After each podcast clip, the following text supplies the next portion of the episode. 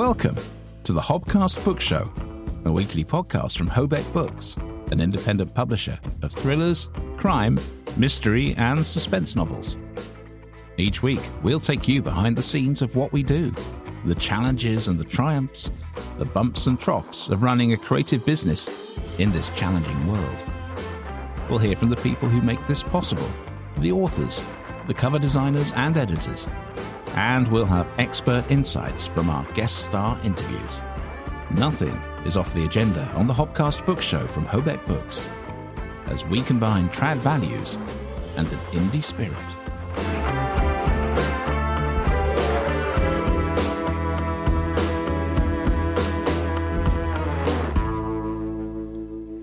Hello. and welcome to the Hobcast Book Show, episode 136 of the show. And uh, it is a great pleasure to speak to you. Thanks for joining us. My name is Adrian Hobart, My name is Rebecca Collins. and together we run Hobeck Books, UK independent publishers of the following genres Crime, mysteries suspense, and self help. self help. Uh, thrillers. Sorry. Um, I got confused. Maybe we should go into it. I, I, don't know. we should, yeah. Okay, well, welcome to the show, and we have a returning guest today, uh, which is a great joy because it's Greg Mosse, who joined us in episode number ninety-four. And uh, Was that was that quite a year ago or not quite a year ago? no, not quite. It's not far off, but it was actually October of last year. So Yes. So yes, we've had him on again, but with a slightly different emphasis. And we first met him at Fatal Shore in Shoreham, and uh, he was accompanied by Kate Mosse, who joined us the week after Greg was on the show. Greg is a playwright. He is a an enabler of writers, a novelist in his own right, and that's quite a recent phenomenon. And he's now departing into cozy crime as well. Um, one of the one of the clearest thinkers on the art of writing, and um, we got a great deal from it, and we learnt a lot about his childhood. It was almost a Michael Parkinson style interview, wasn't it? Yeah. No, it was it was good because I think we we initially thought, okay, we've had this we've had Greg on before. We don't want it to be similar to last time, but it wasn't at all. It was it wasn't at all. No, I mean, I actually listened back to the old interview to make sure we didn't cover the same territory, but I don't think it was ever any danger no, because not at all. he's such an interesting uh, guy, and um, you know, he name lo- he name drops a bit, which uh, was quite fun as well. he's very Well- very well connected couple. Yes, so I think I, I um, led him to that. You but, did, but you did. you just have to listen to find out how. Okay, so Greg Mosse, our guest, a wee bit later in the show. Now, we start with news which we've known for some weeks, but we didn't feel it was our place to, to break the story. No, cause Because I was told it- in confidence. So. It was, yeah, we were told in confidence, and it's really sad. Um, this news is that Red Dog Press, who in many ways are very, very, very similar to us, a small indie publisher of crime well, and literary crime as yeah. well. When when we started, and I did a bit of research into other similar publishers Mm. because you know when we were keen and fresh and and they came up all the time, and so in many ways we emulated what they were doing. I can remember looking at their merchandise and think that's how we came up with the idea of doing you know the mugs and mugs stuff. and badges and things like that. But yes. just they've been an inspiration. And then we got to know Sean a little bit, and we actually were going to have him on the podcast, and he's helped us in a couple of things, a couple of issues that we've come across. Um, We're talking about Sean Coleman, who actually lives in the village that I, my father lives in, and my kids grew up in recently, and where I used to live until not that long ago, until we moved together. So, uh, Sean has decided to shut Red Dog Press, and um, he's also an author. But uh, the main thing is that Red Dog Press is closing, and this is we've known this for a few weeks because one of their authors approached us and he he'd broken the news to them. But here's what uh, he said to the bookseller: um, "This industry is unkind to small indies, and I just can't keep up the fight any longer." Yeah, amen to that. Explaining his decision, Coleman told the bookseller that when the pandemic hit, the press was just hitting our stride, and that we were, for the briefest of windows, flying.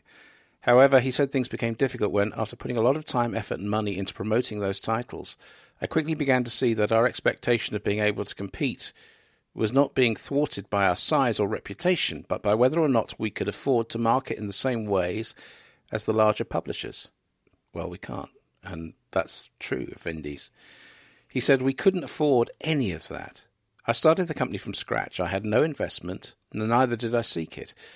I was going to make it without outside help. Naive, perhaps, but it seemed to be working for a while. Recently, however, he said a number of factors have conspired to change everything about the way we've worked. The effects of Brexit on our print costs? Yep. And the difficulties of shipping to Europe? Yep. Being the biggest factors there. He also cited challenges getting Red Dog books into bookshops? Yep. And the associated costs, as well as social media no longer working as a direct marketing tool? Yep. Yes, yeah, definitely. Coleman said the final nail in the coffin was the current cost of living crisis and people's ability to pay for luxury items like paperback books. Mm. We watched our sales fall off a cliff, he said. Uh, now, he had a tie in for a year or so in terms of marketing with Bloodhound, Bloodhound Books. Oh, yes, I did know about that, yeah. Um, and he says on that front, we did broker a licensing and distribution deal with the good people at Bloodhound Books in an attempt to take advantage of their greater skill, expertise, and reach, specifically in the ebook market. This definitely helped keep the wolf from the door for another six months, but ultimately the business, as it is, can no longer wash its face, and it's not through want of trying and adapting. Ultimately, Coleman said the decision to close comes of being tired of feeling like Sisyphus, rolling the boulder of expectation up that hill, only for it to roll all the way to the bottom again every time. I deserve better, he says. My authors deserve better. The readers deserve better. Equally, though, I have my own cost of living crisis to work through, and the company was no longer able to pay me a wage. Well, we haven't taken a wage from ours, so we understand that. On what will happen to authors' titles, he said, we will revert all rights to our authors on closure. Some have already had those rights returned and have signed with new publishers, and I have been working with them and colleagues from other presses to find and ensure continuity for my authors. There are a couple who already self publish some of their own other work, and they will be doing this. And there are a couple of others who are still pursuing their options with other publishers. The worst part of the decision to close has always been feeling that I have failed my authors. So I will continue to champion them in, all in any way I can until they are rehomed. He's a good guy. He is. He is. Um, well, uh, I think we'll just let that sink in. I mean, um, I feel for him, and you know those pressures facing us too. We've only just come away from a debate about what how we take Hobeck forward because all of those things ring true to us. Yeah, every every time we get a big bill, um, we have the same debate. But yeah, It's yes, and the bills keep coming, and the sales keep dropping, um, and that's the nature of it at the moment. And I, I just, you know, and I, I, I'll be honest with you. I mean, I went out today trying to find work. yeah, You know, I and can, I work seven days a week. You do. so we're with you, Sean, and we're thinking of you, and we're thinking of your authors and your readers, and um, we salute the achievements of Red Dog Press over the last five years, and the effort and the passion and the dream, the there's a- dreams a lot of that, that, it carried, and yeah, a lot of good- you know, it's really tough. It's it's horrible feeling. Um, you know, not nothing we could do to help. We weren't in a position to take your authors um, at this stage No, either. Yeah, Uh, so the the one author who approached me, I I just had to say I'm really sorry. we just yeah, we can't. yeah, uh, it's really, really difficult to to read that. Actually, yeah, it was Uh, very very emotional and honest, raw Yes. speech, wasn't it? So yeah. And uh, well, look, wish you every success for the future rebuilding because it's going to be. It's like a death, isn't it? I mean, it's you know you mourn your company. And 'cause I- it's I- such an extension of yourself. we still need to share a coffee with Sean next time Yeah, we're we in do. Disley. Absolutely, we're in Disley regularly. Um, okay, moving on to another story, um, which is throws up a, a debate about values, I think, around publishing. So here, here's the story again from the bookseller.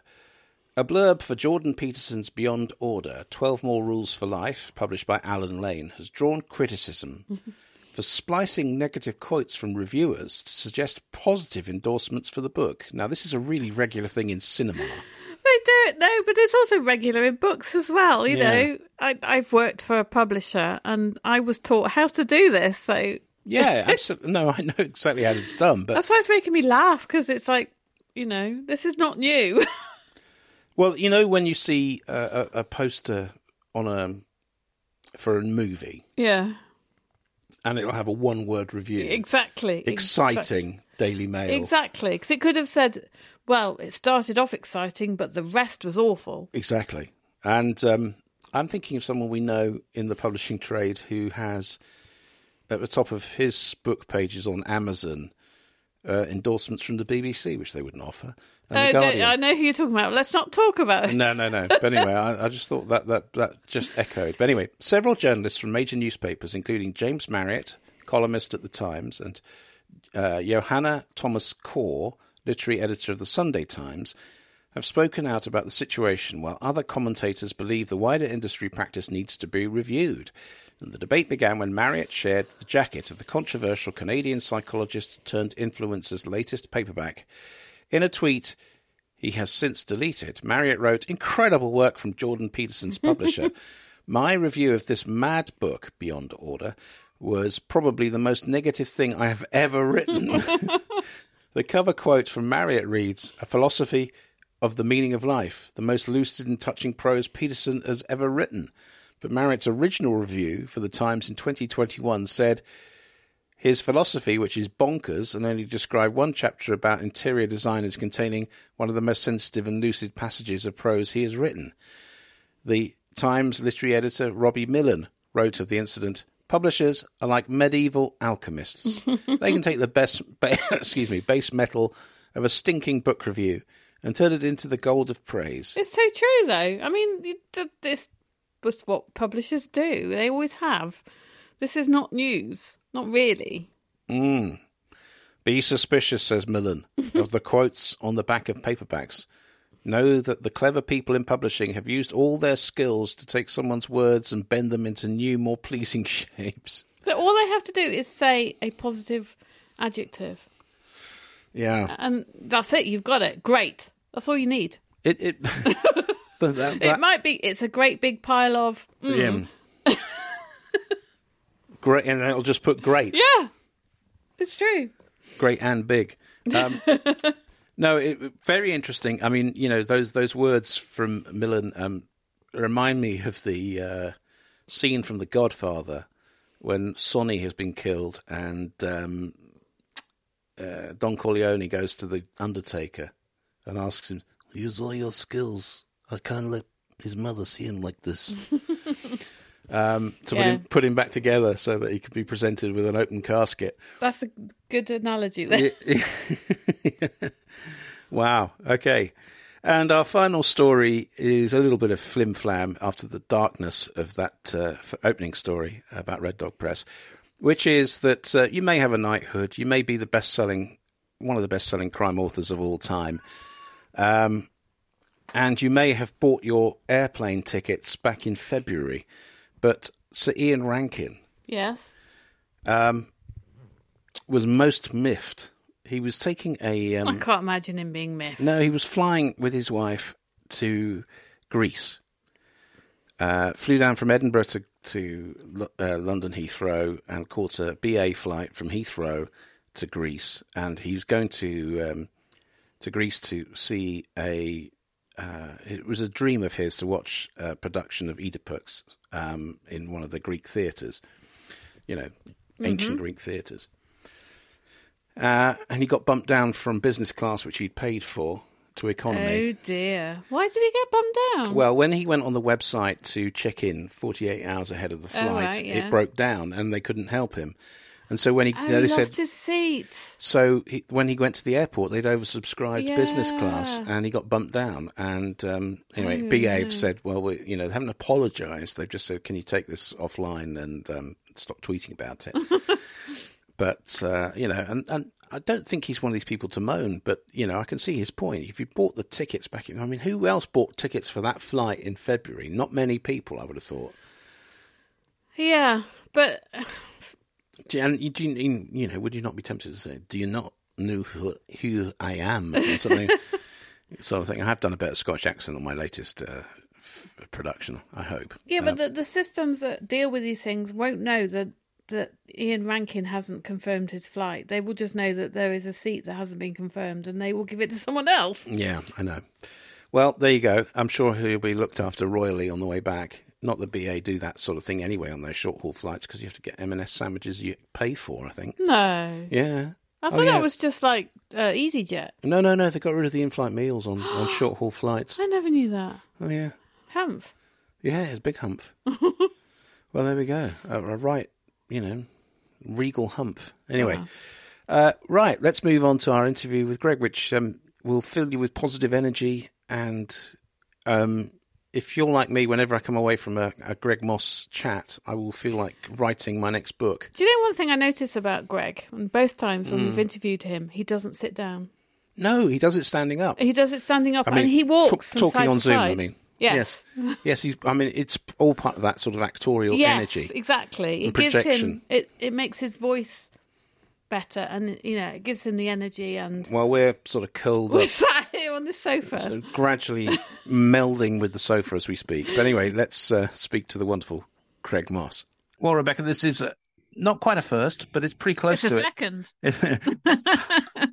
Having, um, you know, uh, a guest back again quite so often, and and uh, t- so soon, I should say, really, uh, and to face your random question at the end a second time. I which know. is going to be. I can't remember what I asked last time. No. I'm already Well, feeling randomly challenged, so don't worry. Absolutely. well, we're joined again by Greg Mosse, which is fantastic. And, and thank you so much for joining us because I have to say that it was one of the highlights of our interview year last year when we spoke to you for the first time. What lovely people you are, for heaven's sake. Come on.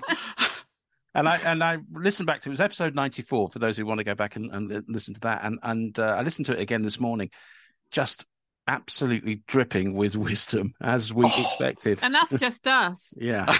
yeah, well done, both of you.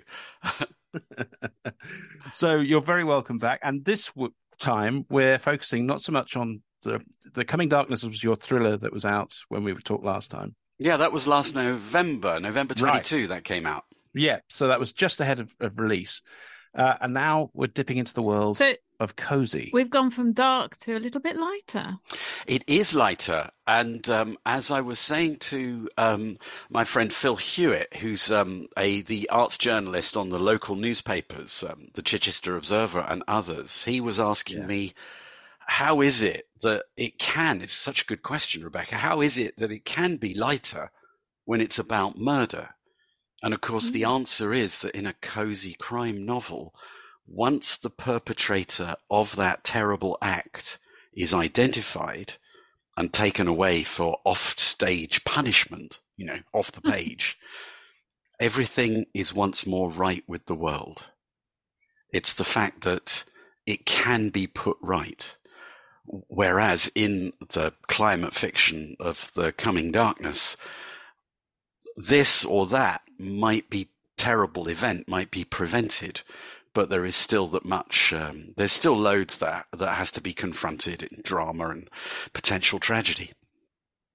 You think that is the appeal of cozy crime? Then this need to right the world and It's to have completely a happy that. ending. It's completely that that there is a world which would be pleasant to live in were it not for the eruption, the interruption of this terrible thing.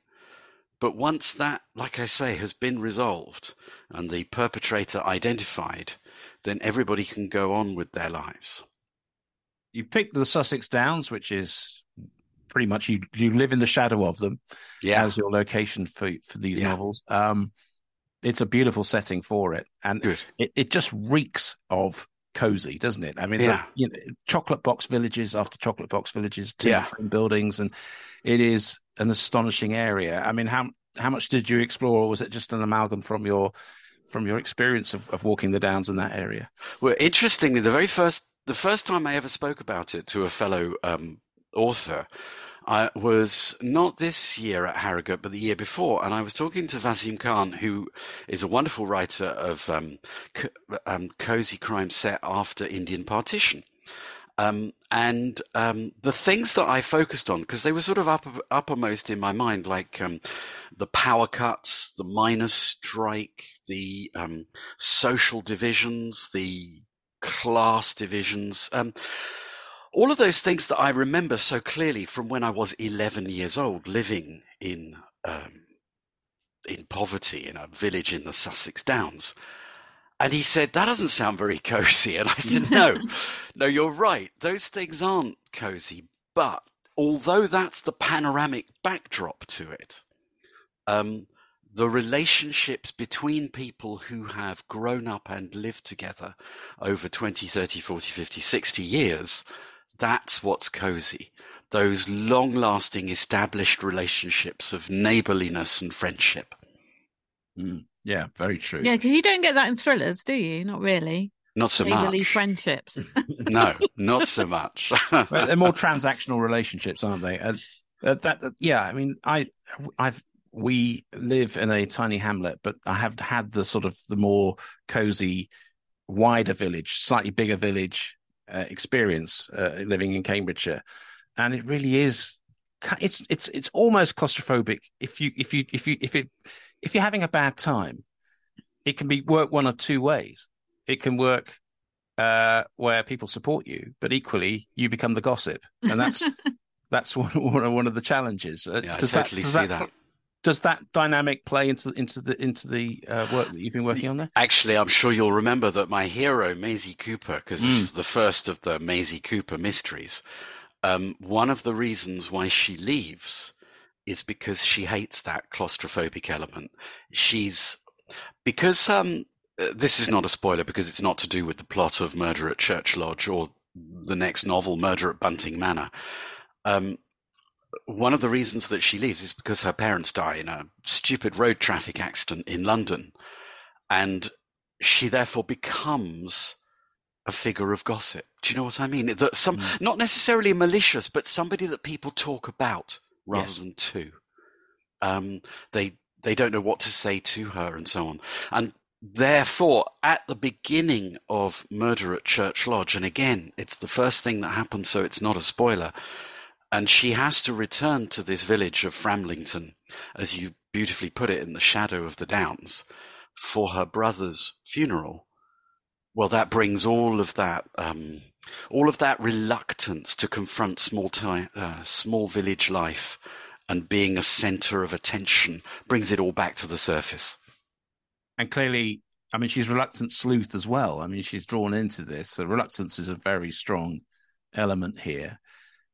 Uh, how does she deal with that? Because you know, if you are going to sleuth, you have to start probing and breaking through that reluctance to engage. Yeah, you do absolutely. Um, but tell me, I mean, if it was you, Mm. if you were in that position, Adrian, Mm. and you discovered that your brother, who had died, your older brother, who you not exactly hero worship, because Maisie could see his faults as well as his virtues, but that it seems that people aren't quite telling you the truth about how it happened. And quite soon you discover that not just you, but also the police have their suspicions that the circumstances surrounding his death are not as simple as they at first appear. Where you would feel that willingness, you would you you would want to know why, wouldn't you? You wouldn't let sleeping dogs lie. Oh yeah, I think it's more than willingness. You'd have the urge. You'd have to, wouldn't Yeah, you? Yeah, you'd be driven. Yeah. I mean, it, it, it's almost like a cozy version of Get Carter. In a way. Very good. but Michael without the fast up and- cars and the misogyny. yeah, right, exactly. Uh, yeah, that, those elements. Yeah. Um, And the brutalist architecture. yeah, Oh, British I love that. I love that. Speaking of localities, you're in Cambridgeshire, I'm in Sussex. So the nearest large town for me, and it figures in um, the the second novel in the series, Murder at Bunting Manor, because there's uh, Maisie has to go to Portsmouth, which is our nearest large town, which is a fantastic old um, nav- Royal Naval port mm-hmm. as well as a merchant naval port. And uh, I have this extraordinary memory of Pompey being the place where we would go from the, from the Downs, from Chichester, from this neck of the woods for invigorating and exciting life because it was a proper city. And of course, because it was um, because it's a Royal Naval port, it was bombed in the Second World War by the and by the Luftwaffe, and so there were a number of places where there there were these monuments of brutalist architecture. Oh, absolutely, yeah. Such as the concrete Tricorn shopping. I was going to say the Tricorn Centre, yeah. There you go. And do you know what? If you go online and search, you can find people who make tiny concrete paperweights in the shape of the tricorn because of course eventually it was deemed well too too ugly too brutalist to survive and was demolished. Mm. of course what's there in its place is a red brick shopping center so it's not better is it? Uh, no. Um, no but it was one of the defining features. I mean you know, they got hms victory warrior uh, you know the the carriers um, the uh, uh, the, the, the fort at the entrance to the harbour and all exactly. those sort of things, and the Spinnaker Tower. Yes, and you had the Tricorn Centre. And yes. um, what happened in the Tricorn Centre? Well, it was a it was a shopping centre, wasn't it? Oh, I don't yeah. know. A car park. Uh, yeah, city centre car, multi-story city centre car park and shopping centre. But it, um, but um, but I mean, people people say the same thing about Lasdun's National Theatre, don't they? Oh, and, yeah. Uh, but it's one. I mean, I've I've lived in a number of different countries. I've seen a lot of great architecture, and, and it's definitely one of my top three buildings I've ever seen. I would say same for me too. I mean, not great. least because I was going as a as a kid with my school. We used to go to various productions, and mm. it felt like you're stepping into the set of Logan's Run. Oh, um, very good. Yes. Yeah, that sort of Californian Guggenheim style, yeah. Uh, you know, multi platforms uh, it was fabulous to explore, but I still love it as as a as a building. Even though it is brutalist, I still feel the creativity pouring Absolutely. out of yeah. the concrete, which yeah. yeah is rare. And um, and there's that lovely detail, Adrian, in the mm. uh, in the initial design that the uh, a lot of the concrete is not flat concrete; it's cast yes. with um, the grain of timber imprinted on its surface. Yes, so it has that um, more natural texture to it. But that's what the Nazis did uh, with their uh, building of submarine pens and uh, the Atlantic fortifications. That's got timber impressions in that because they use them as timber casts for the framing. You know, yeah, framing, of course. Yeah. So we um, may have drifted off topic into brutalist well, architecture, but it's all good. Well, the Tricorn Centre. Yeah. No, it's gone. Oh, because I want to go. Now, Go I mean, online, nearest... Rebecca, and look for the paperweight. That's all we've got left. I mean, there's that Christmas present idea. Preston, I think Preston bus station is still existing, and that's sort of the similar sort of Barbican, of course, and the Barbican. How about yeah. Wolverhampton School of Art? Yes, a good mm. example. Yes, absolutely. Oh, I love that building. I love being in there. There so, you go. There you go. Well, well anyway, all of that. It's just to, just to say that um, you want contrast, don't you? In the cozy world, um, there, uh, you want those contrasts as well. And um, although that doesn't happen so much in Murder at Church Lodge, it's very much in the village of Framlington, uh, clustered around the village shop and the church and the village pub. In Murder at Bunting Manor, that comes out in November, there mm. is this a slightly larger sense of a wider world, including the nearest large town. yeah, and, and, but it's an interesting dichotomy, isn't it? That, that as you say, you would be drawn to Portsmouth for the for the bright lights, such as they are. Yeah. The and and and the, the energy and and the facilities. Um, but many people living in those sort of villages, and I, as I say, I, we we've talked about this before. I used to be the Chichester reporter, so places like Midhurst and all the places in between, Goodwood and all that sort of thing, um, were very much uh, places of refuge from that urban. Hmm. Um, sort of you know it was a sort of necessary evil that they had to use Portsmouth as their big place to go yeah. to, but they you know there's a feeling uh, almost an, an, insular feeling around those Sussex villages. I feel yeah. sometimes. Yeah, that's absolutely right. And so even though so th- there are people who see Maisie as a stranger who has returned from her apparently glamorous life in Paris, although she lives, you know, a regular workaday existence there.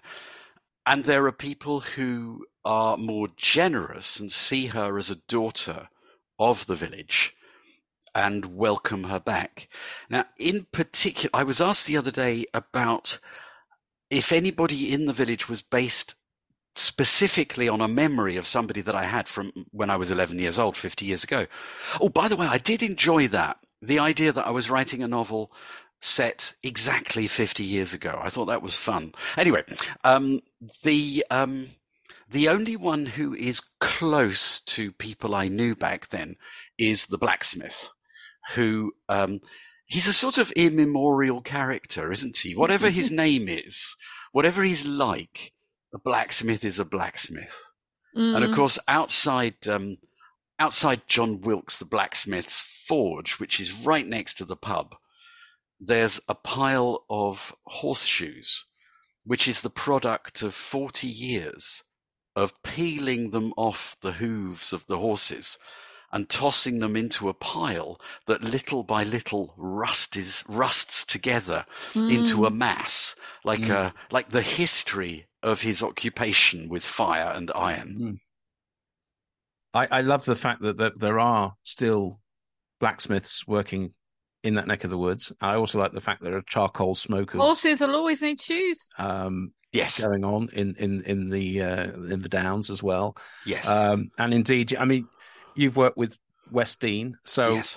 um, which is a former agricultural college, uh, I think. Um, but it also has the museum next to it, the Downland and Weald Museum, which is full of buildings which have been saved from being covered in bypasses and yeah, like. very yes, absolutely, yes. Uh, and so there is, you know, you have a rich resource of all of that historic detail to to to, to draw on. Yes, it is true. And if you grew up in that context, you know, if on a, a, Saturday you were paid two shillings to go and be a beater tramping through the woods in order to drive the pheasant up into the air for the guns, because they were bred for the guns, right? They wouldn't be there living in those woods were it not for the fact that Hunter. I mean, that that's imprinted upon you, isn't it? it I, I, had a very. There was an orchard nearby, um, and I think I, I was probably about 14 years old when I had the worst job that I have ever done. I don't know if you know this, but in order to keep the apple trees small, close to the ground, for ease of picking the fruit, you ring the apple tree, but not completely. That means you've got this um, uh, a thing. It looks a bit like a chisel, but with a round circle uh, blade on the end, and you tap it into the bark, and you go three quarters of the way round the tree, leaving only a little bit for the xylem and phloem to go up and down the trunk of the tree, and that keeps it sort of bonsai, not bonsai exactly, but you know what I mean, not mm, much taller than mm, me, dwarf, yeah. Anyway, mm. you can imagine the awful crouching and bending and scuffling about in the underbrush beneath the apple trees, kneeling on flints from the downs, poking yeah. through into my tender knees. That was a terrible job. That said, it's because of people doing those jobs that can only re- only really be done by hand that those apple orchards are so productive. Mm. And that's that's the texture of rural life, isn't it? Well, it is. I mean, if anyone, I mean, I remember you've done this as well. Oh, picking, picking, strawberry picking. Yeah. I, I lasted a day. Exactly. Rebecca, it's a, gro- it's a, it's a, it's a long grovel, isn't it? Yeah, but not much money at the end of it. no. Well, it sounds like writing. Um... I'll stop it. Excuse well, me. Well, but um, let's uh, when we when we spoke last, um, you have a, a, rhythm to your day, which is you know you write really before the rest of the day gets going. So yes, six six in the morning, finishing at nine, and then ten, probably ten. ten, right? Okay, yeah. And but... and then of course because I'm um, a sedentary writer, not sedentary my whole life, but you know that part of my day is sedentary. And then in the afternoon, I'll have you know business stuff to be done, letters to write, emails to send, all of that. I try and make sure that I can go in the gym as well because we're fortunate to have a rowing machine and a running machine so in a room in our house. So do that straight from those three and a half, four hours of writing. and uh, it, it, feels like I've. Uh, it's like the antidote. It's like the the exit from the imaginary world. That otherwise, and you'll know this as well as all of the wonderful writers you publish, it can become all consuming, can't mm. it? That being lost in the imaginary world. Mm. It can, yeah. It's like time travel in the gym. well, I do tend to carry on thinking about what I've been writing. But if I row for 20 minutes, by the end of that, it's sort of, I've drifted out of it. But it's also a good, a good way to sort of churn, isn't it? And then maybe come up with an idea that you were stuck with or something because you're doing okay, something quite so, mundane and. Yeah, so that's that's really well put. And the the end of the process. So um, if I were if I were writing something new at the moment, but I'm not. I'm editing the third Maisie Cooper mystery, Murder at the Theatre, uh, which you you you know already is in fact Chichester Festival Theatre because yes. it remains local in southwest Sussex. Um, but if I were writing something new, that that you've described, Rebecca, that would tend to happen towards the end of the mm. process, mm. and I would actually because at that point, I mean, I sometimes describe it as the beginning of the novel sort of opens it out. Then it goes, it progresses in parallel, doesn't it? It doesn't carry on spreading, you know, wider and wider. It go it, and then of course the the last third, it has to narrow down to the climax. Mm, mm. And it's when I'm writing that part that most often I'll have to break off from rowing and dictate a text message to myself on my phone that I can pick up later. Yeah, absolutely. Because I mean, uh, your the analogy you used before was that you're starting with an estuary and actually it's a river flowing in reverse and getting narrower as you get towards the end of a novel. That's right. You want the end to be a torrent, don't you? Mm. With, with it all tumbling after itself, and mm. and hopefully that wonderful feeling you get from the the most satisfying endings, which is it's all plausible and satisfying, and it's all resolved in the same sequence of dramas. It's not like, oh, and this story ends up over there and this other story ends up over there. You want them all to come together to focus to a point. And I know that um, that's something that you talk about with your authors. Yes, yeah. in fact, it's it's a very current conversation we had with one of our authors not so long ago, where I felt that the resolution, um, essentially, you resolved the story sixty percent of the way through, um, and the other forty percent didn't sort of correlate, and so gone back to to rewrite it so that there is this, you know, it reaches an apex which we've been led to expect because yeah. otherwise it was just there was a sort of uh, an epilogue scene that, that appeared out of nowhere.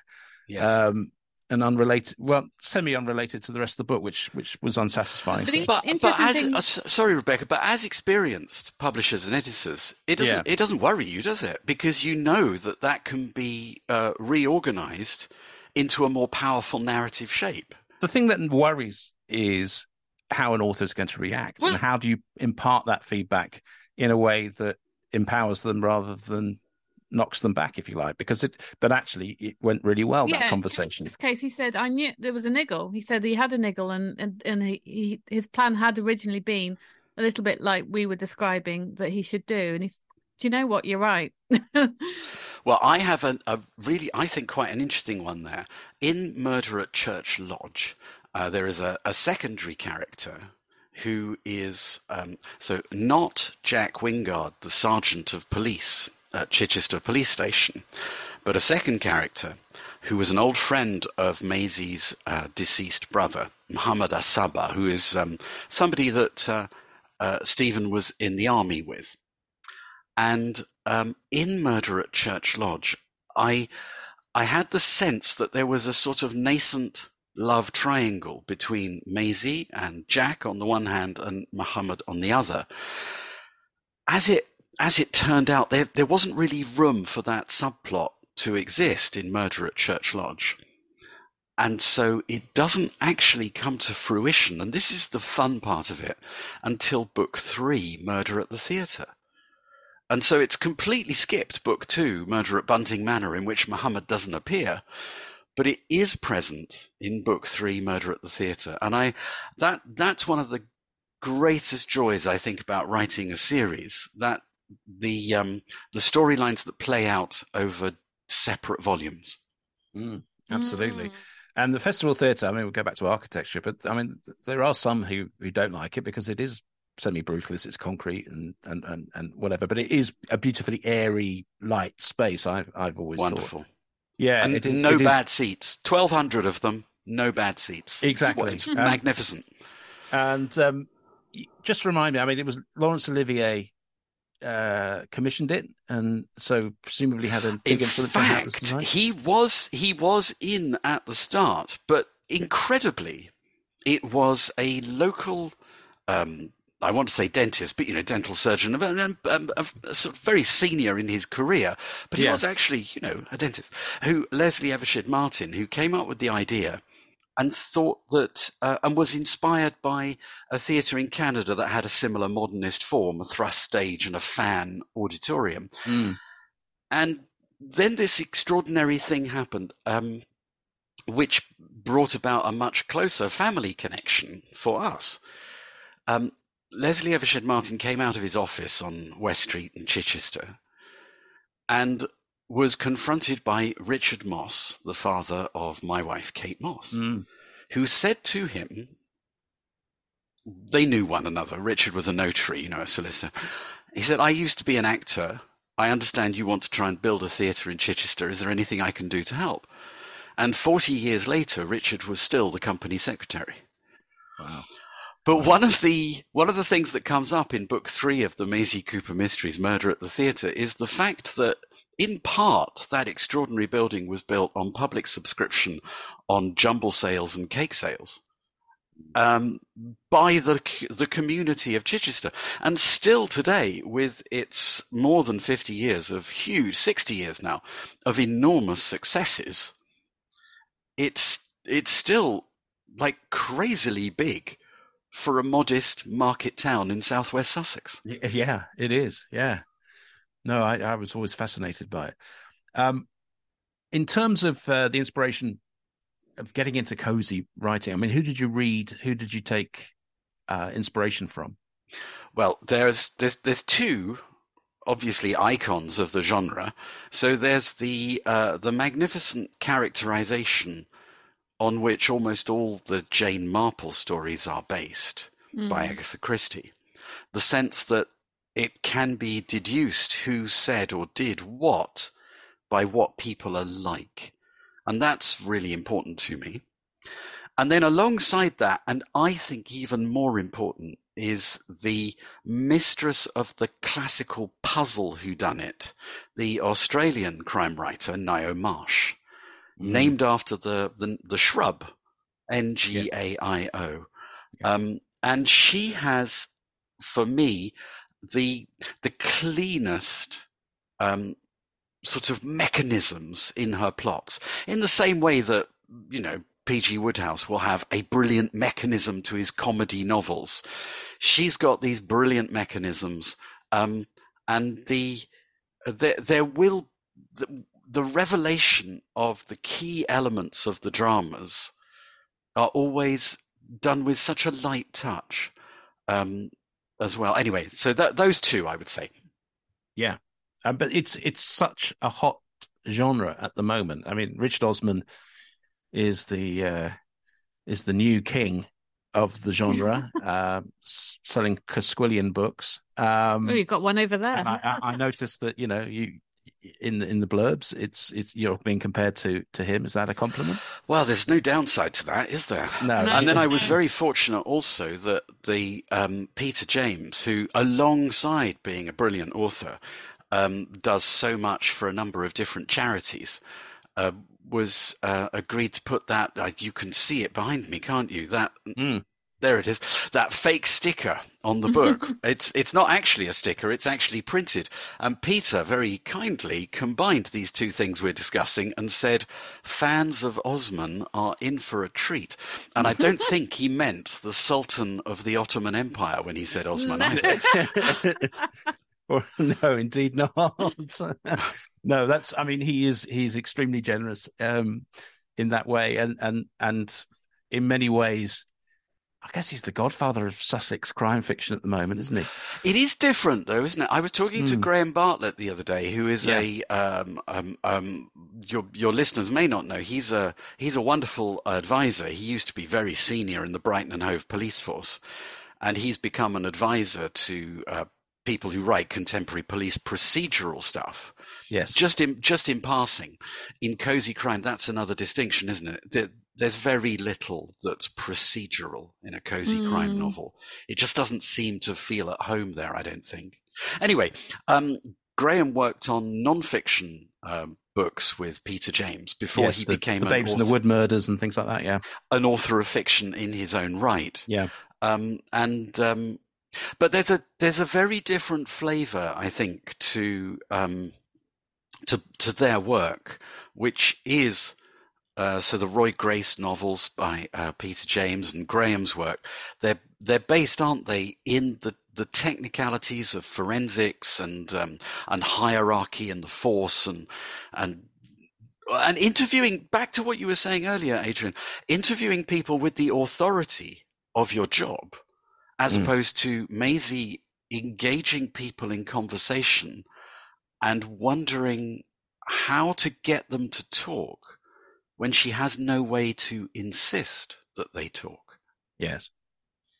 Yes. That's very. That's a very good Mm. definition. Yeah, as- so as- as- getting as information without seeming that you're interrogating. Yeah. Yeah, I mean, you know, there there is this thing. and We've talked to a number, of, um, Graham included, a number of former coppers who are now writers, and um, in terms of those interviews, uh, it, there is this element of they're sitting down. In this is in their career, and they're sitting there thinking, "Why is this person lying to me? And how do I prove that they are?"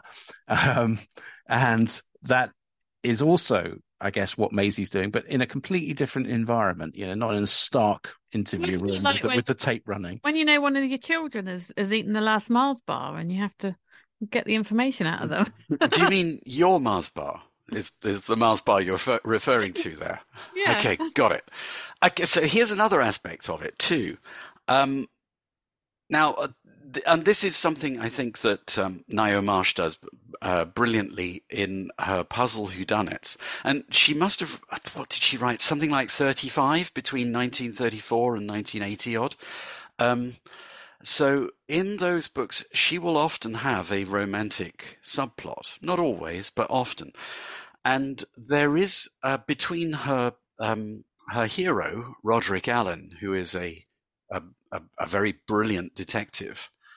Um, part way through the series, he meets the person that he will eventually marry, and she writes, I think, really convincingly about the um, a moment in uh, British society when the death penalty was still in place, and if Roderick Alleyn was successful in finding the culprit, then they would be hanged. And the woman who he is coming to understand that he loves finds that an intolerable responsibility mm. to to share her life with somebody whose goal in life is to achieve another human's death. And I think, no, although that's not the case in 1972 in southwest Sussex, there is there are still barriers in the way of Maisie and Jack's relationship, which began many years ago at school, uh, because Jack also is from this this corner of the world. Um, there are barriers uh, or to prevent that relationship rekindling. Mm, absolutely. Um, 1972. Well, I was one. Yeah, and I was two, but You are but children, my friends. yeah, absolutely, absolutely. But you know, it's a time. You know, it's just a cozy story, but we're talking about policing being, um, how do we put it? Very different uh, Yeah. from from from what we now know. Um, and Are you thinking lack of forensics? Is that, that Well, what you're thinking about? That's, I mean, lack of forensics is a key thing. You know, fingerprints is pretty much it, isn't it? And Fingerprints are there. Um, but it's yes. so that you you wouldn't find I don't know some some hair, for example. This happens in Murder at Church Lodge. A few strands of hair caught in the clasp of a ring that holds the stone in place. Well, clearly that somebody has been grabbed by their hair, by that hand that wore that ring.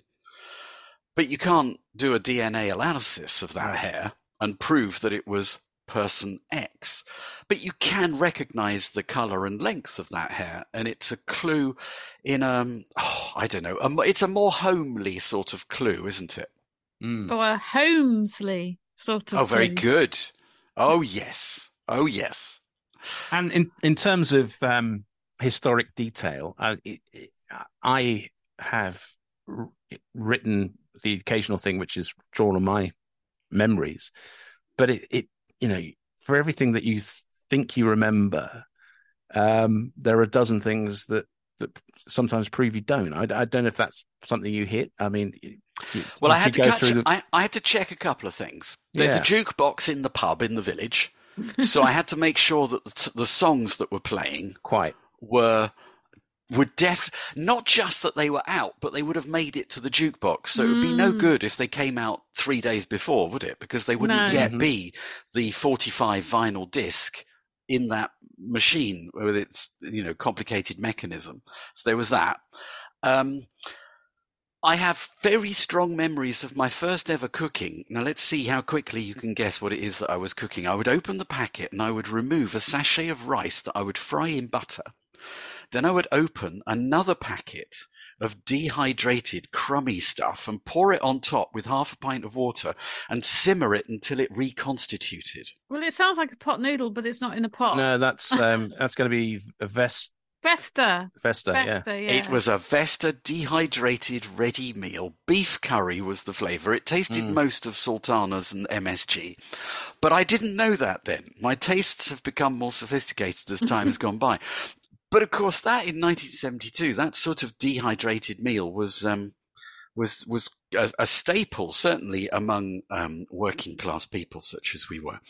Um, however, at the copy edit stage, somebody with very close attention to detail said to me, because um, I'm not sure that advert would have been on the television in the window of radio rentals on North Street, Chichester.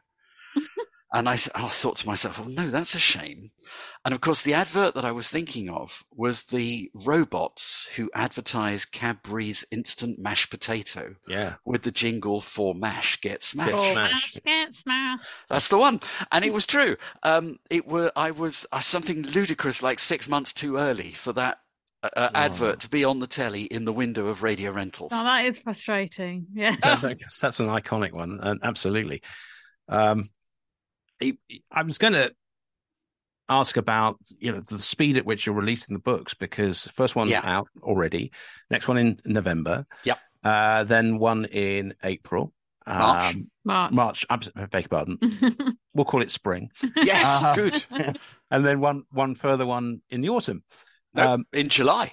In July. We, Okay. Adrian, it's going to be twelve right. months after the first one. The fourth one will be out. That was that. Yeah. I, I, we I, I mentioned to this this to you uh, b- before. It was that Mm. was the um, that was the goal for me to have a publisher, and Hodder and Stoughton is a wonderful publisher who could. Um, work hard and fast and get the books out to that rhythm Yeah. because of course I've got other Maisie Cooper mysteries that I'm itching to write just as soon as somebody pays me to do so. but that's anathema to a big publisher. I mean, to to have got that them to to recognize, you know, your your thinking on this is quite an achievement because it, it, one of the things that marks us apart as an independent publisher is the speed of, of turnaround that we can achieve.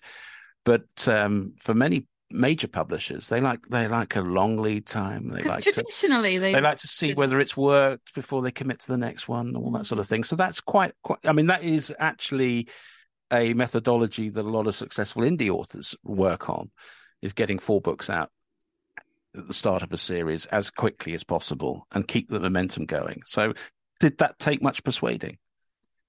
Uh, well, of course, the the persuading was was done by my agent, who's Yes. excellent, Luigi Bonomi. Um, but whenever I was present in a meeting, I reiterated my point that this was my goal, and um, and of course, partly that's because I started writing book one of the Maisie Cooper mysteries in um, February 2020. Hmm. So by the time post COVID and all the rest of that frantic period, by the time the deal was beginning to be done, there were three of them. Because, you know, I, I wasn't working uh, uh, full time any longer in theatre because that wasn't possible. Yeah. And, um, and I, and I had the, the momentum of the editorial contribution of my agent. So it wasn't that I was writing in a void like uh, knitting an interminable scarf.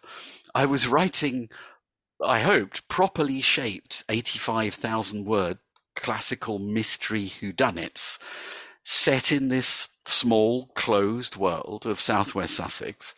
Um, and the um, and that therefore there would be what's the word there would be it would be foolish not to bring those out quickly and of course Hodder and Stoughton are uh, have an excellent digital presence in publishing, Hmm.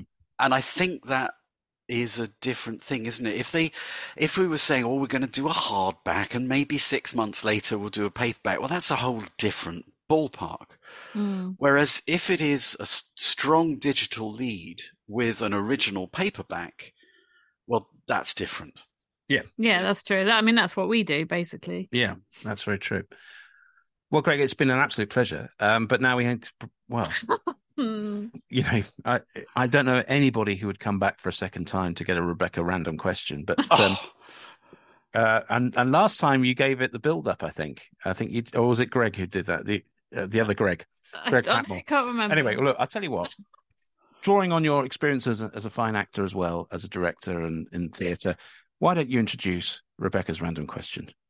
I am thrilled to be here at Hobeck addressing one of the most pressing issues, troubling and inspiring authors that we can any of us think of in our modern age. The question is You've been invited to a dinner party. What would you really not want to see on the menu? Okay, What this would is make you go, oh, I can't yeah, this that." this is very very very very straightforward. I was once invited to a very posh dinner party, a very posh dinner party with some dear friends of ours who um, Amanda and Simon Ross are TV producers. And they invited us, and that was lovely. They invited a couple of other friends of ours that we know from the worlds of writing and television. This terrible name dropping, but here we are Victoria Hislop and her husband Ian Hislop. There was also um, uh, there were some other there were some other guests guests as well. It was not ju- just this this small group, and it was it was a dinner party uh, that um, Amanda had bid for in a charity auction very generously. That was being prepared in their kitchen by um, a very well known chef, and the first course came to the table, and it was a deep fried crab with all of its limbs and its apparently soft shell all intact. And the person opposite me picked it up in their fingers and bit a chunk out of it as if it was a delicious jazz apple. and I turned to my host and I said, There's no way I'm going to put that in my mouth. And brilliantly, of course, because it was this wonderful chef that Amanda had bid for at auction, that one of the waiters immediately swooped in, whisked it away, and gave me this delightful parcel of asparagus tips with a wonderful curry dressing on it. oh, Delicious. There was no need that I should have been made to sweat and hesitate over this deep fried crustacean. I couldn't eat it either. So that's Yeah. the answer to Rebecca's random question. That's a good answer because I agree with you there. I, I couldn't. I, I once I once was invited to a pink party, so the theme was pink. You had to dress in pink, and all the food was pink. And the starter was a cocktail glass full of prawns, and then a big what's it called, Lingerstein, Longerstein. Longestein. Lingerstein. so yes. I'm not very good with things with tentacles and eyes No. generally, so No. I couldn't eat it. Was there tarama salata on the side, which is a terrifying concoction of fish eggs, isn't it? I, lo- oh, I love can't it. no, can't eat any of that. I'm, I'm a big fan of it. Um, I went to a dinner party, uh, and I, it was when I was about eighteen, so I was I wasn't driving at this point. So I, I'd cycled across Cambridge in my trench coat, but I had to wear. I don't know why it's such a fashion in in my age group to wear black tie to a dinner party when you're 18 just to show did off. The same. We did. We Oh. up for a dinner party. It was oh black tie. Up. So it was it was a howling gale, and you know it was it just felt like it was one of those eternal cycle rides that you're never going to get there. And I was soaked by the time I got there. And then um, And, and our host- Cambridgeshire is very flat and windy. yeah, very, very exactly. Um, so driven rain into my face. Get there, and she presents. And I haven't got a problem with conceptually, but she said, "I've cooked pheasant. I don't know whether I've done it right, but I need you to carve it." And carving a, f- I mean, the tiny birds really, when it boils down to it. I mean, in the end, we just got the cleaver and quartered them, and it was, um, it was, uh, yeah. uh, Was it tough? Oh God, yeah. It's overcooked. Yeah. And mind I, I have eaten subsequently eaten it in uh, Cairo. Um, I was training some some colleagues in the BBC Arabic service how to do sports coverage, and the boss of the BBC Arabic service insisted on taking me to their favourite local restaurant where they did stuffed pigeon. And Again, a modest size of fowl. yeah, Mm. yeah, and no next to no meat on it. I mean, you know, talk about flying rat. That's exactly how it tastes. um, and but I, he said, "Oh, I'm glad you liked it because we're going to go again tomorrow." And it was like, "Oh, Oh my god! You see, that's that's the problem. If you pretend to like Mm. Something, that person thinks you like it, and you'll get to eat that But- for the but- rest of your life. by by far the worst thing I've ever. Well, it's two things I would say, and I'm sorry to take over this this section, but I was in Nigeria, and uh, uh, something called goat knuckle soup was the hottest thing I've ever experienced, and As in um, spicy. it was oh, beyond beyond spite. I mean, it was just lava in Wow. in, in heat. Um, and then the other thing was a cow pie that um, I actually it was a mutton pie. We were in a, a Lake District B and B when I was a kid. Yes. It was starving hungry, yes. and this thing arrived in this watery gravy with the the bones sticking out of the pie crust. So you've got lots of memories A of bad stringy, dinners. stringy bad meat, and it was You notice it, it is mostly meat, isn't it, that Yeah. disappoints. Meat when it's good, happy days. Mm. But if anything's going to disappoint you, it is it is flesh. Yeah, It is. You're or- quite right. Or realistic flesh for me. absolutely. yes, tendrils and eyeballs and things. Oh dear, oh dear. We should leave this alone, shouldn't we? We should. Maybe we should pick it up in November when we come to speak of the murder at Bunting Manor. Who knows? Ah, or very good. even next April when we come to speak of the follow up to The Coming Darkness, The Coming Storm. Indeed. All these options are open to us, and you're always brilliant conversationalists. Oh, should that's very regular feature, shouldn't it? Think? That, yeah. That's very kind of you to say because we were only reflecting last week's show how much Michael Parkinson had influenced our decision to go the conversational route rather than the set list of we questions. hadn't really thought approach. about it, but we both used to watch Parkinson and, then then realised that, you know, actually there was an influence. What we So- don't do, tend to do, which he always used to, which was tell me about your childhood. You you grew up in such and such. but we've touched on it anyway because clearly Afraid it's been so. an inspiration. And now and then somebody would be invited to sing a song with the Harry Stoneham band, but Yeah. That's right. let's not That's go Well, down we that got some road. guitars. Indeed. Well, uh, it's been an absolute pleasure, and you know, who knows? In a few months' time, we may well be catching up again for the Fantastic. of the coming storm, or indeed uh, the murder at the uh, Chichester Theatre. We'll keep in touch. Thank you very much, both of you. Thank, you Thank so much, and good luck with uh, with the release of this next one. And are you going on can't your wait. own machine after this? Uh, no, I've done that already. Oh, I'm free to luncheon, thank you. Jolly good. Greg Mosse, thank you so much.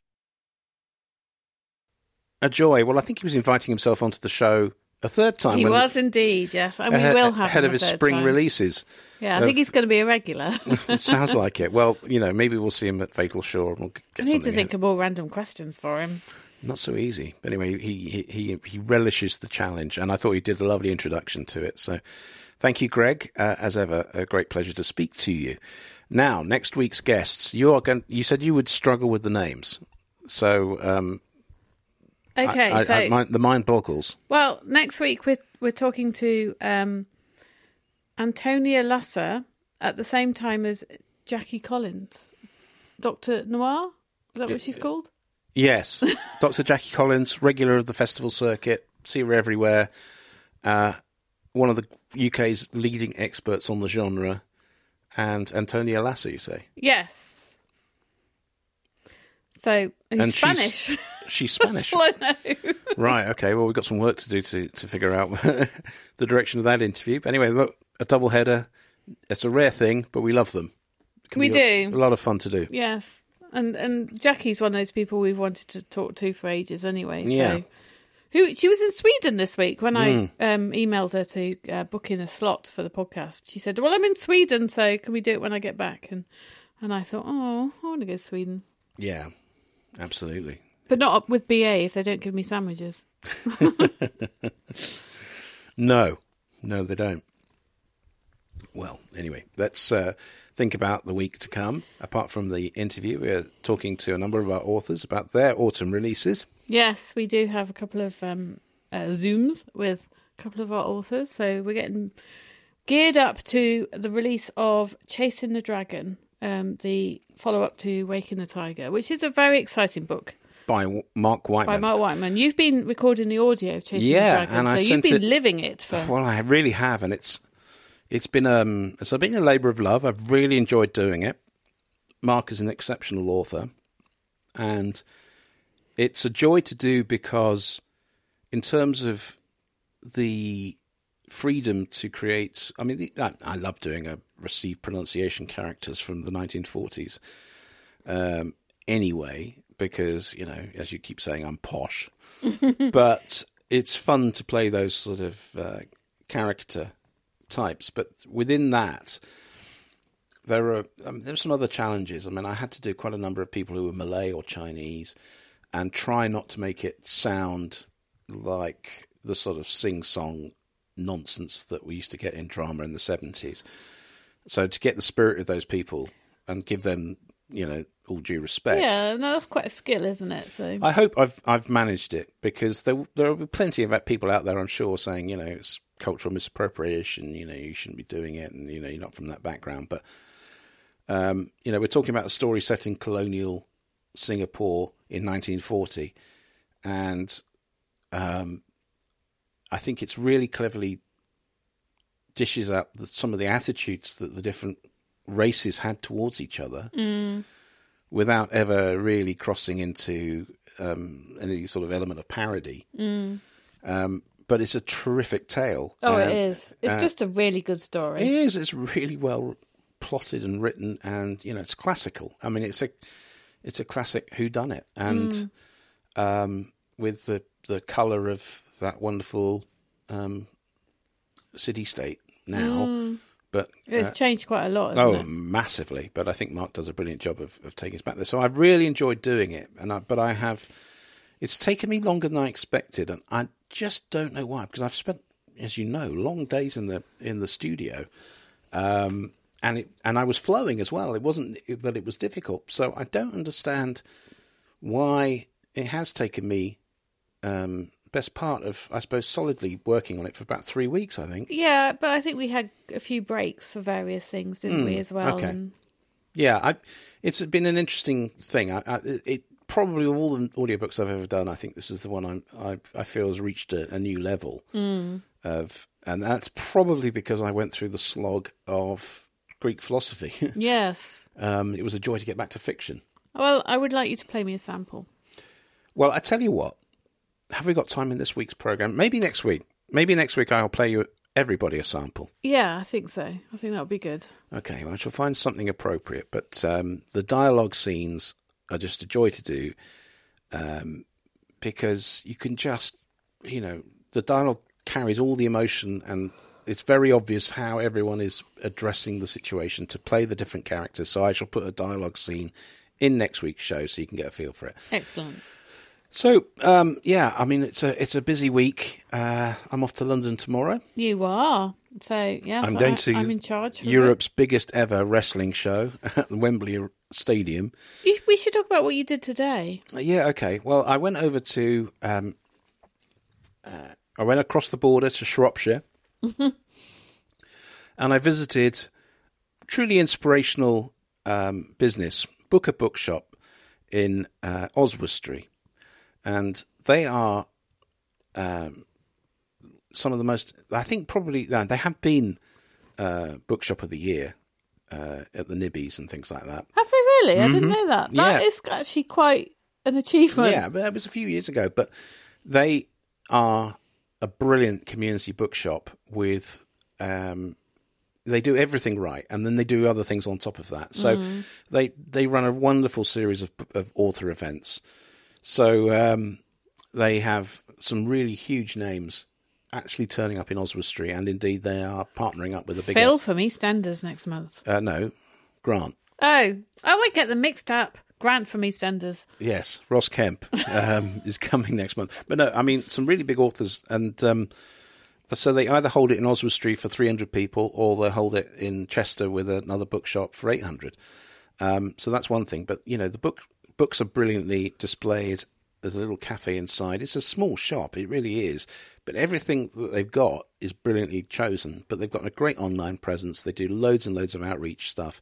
And during the pandemic, they set up a basically a hatch in the shop mm-hmm. to allow people to buy books. No, I haven't heard of that anywhere else. So No, that's quite and they have a subscription model as well. But they're opening a new branch in Bridgnorth, which is a little market town, very ancient, um, very characterful, full of wonderful old buildings.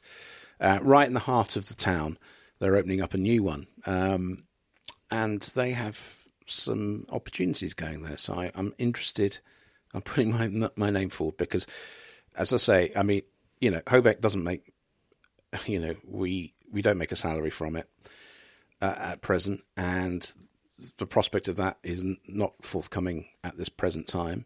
Freelance work for me is narration, but I'm not getting enough of it, so I have to think about doing something more traditional uh, in terms of job, as well as doing these other things. So that's what I'm looking to do, and uh, I shall make it my approach this week. But um, Did you buy a book today? I did, yes. What did you buy? um, Death of a Bookseller, uh, a thriller.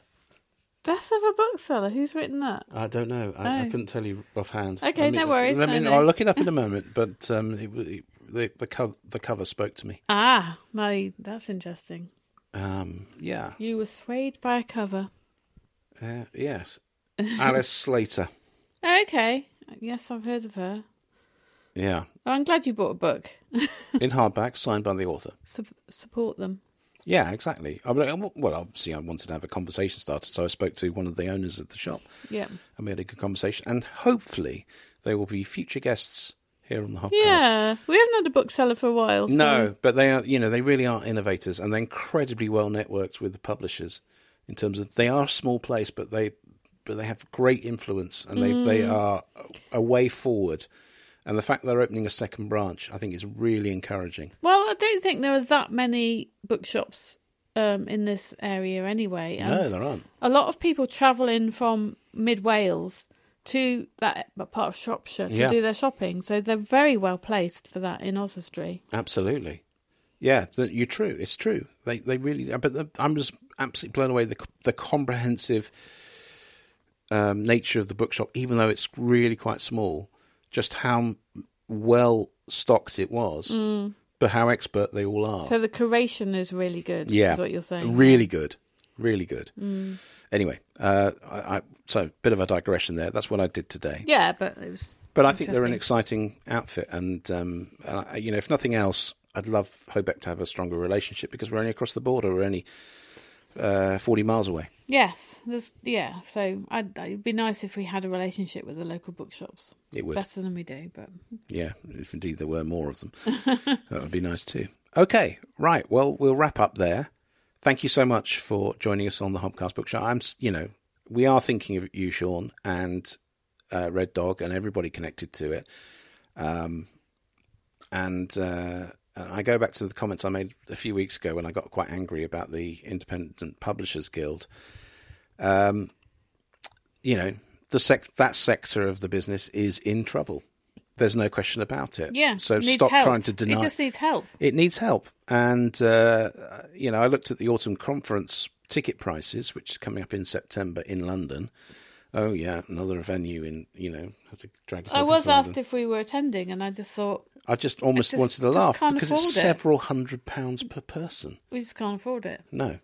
It, you know, again, I'd rather spend money on paying um, editors and yeah. uh, printers and you well, know, you know, making books um, rather than you know chin wagging about it. Anyway, uh, and that's for another day. Okay, thanks for joining us, and uh, don't forget to take a look at our website www.hobeck.net and our publishing services arm archpub.net. Uh, for details there, and indeed my narration website if you want, adrianhobartnarration.com. Oh yeah. Um, yeah, I only say that because the Wix bill went out this week, but um, Oh, was that you? yeah, it was me. Yeah. I did see that. Yeah. But anyway, look, it's been a pleasure to speak to you. And again, um, we we love doing this show, and we're very grateful for your support. But uh, from myself, Adrian Hobart, And myself, Rebecca Collins. thank you so much, and have a wonderful and Creative. week. Bye bye. You've been listening to the Hobcast from Hobeck Books with Adrian Hobart and Rebecca Collins. You can find the show notes at our website, www.hobeck.net. You can also use the exclusive Hobcast discount code for any of the products at our Hobeck online store. Just enter the code HOBCAST20 for a 20% discount. Don't forget to subscribe to the Hobcast and feel free to contact us with any feedback. Until next time, remember our motto Trad Values, Indie Spirit.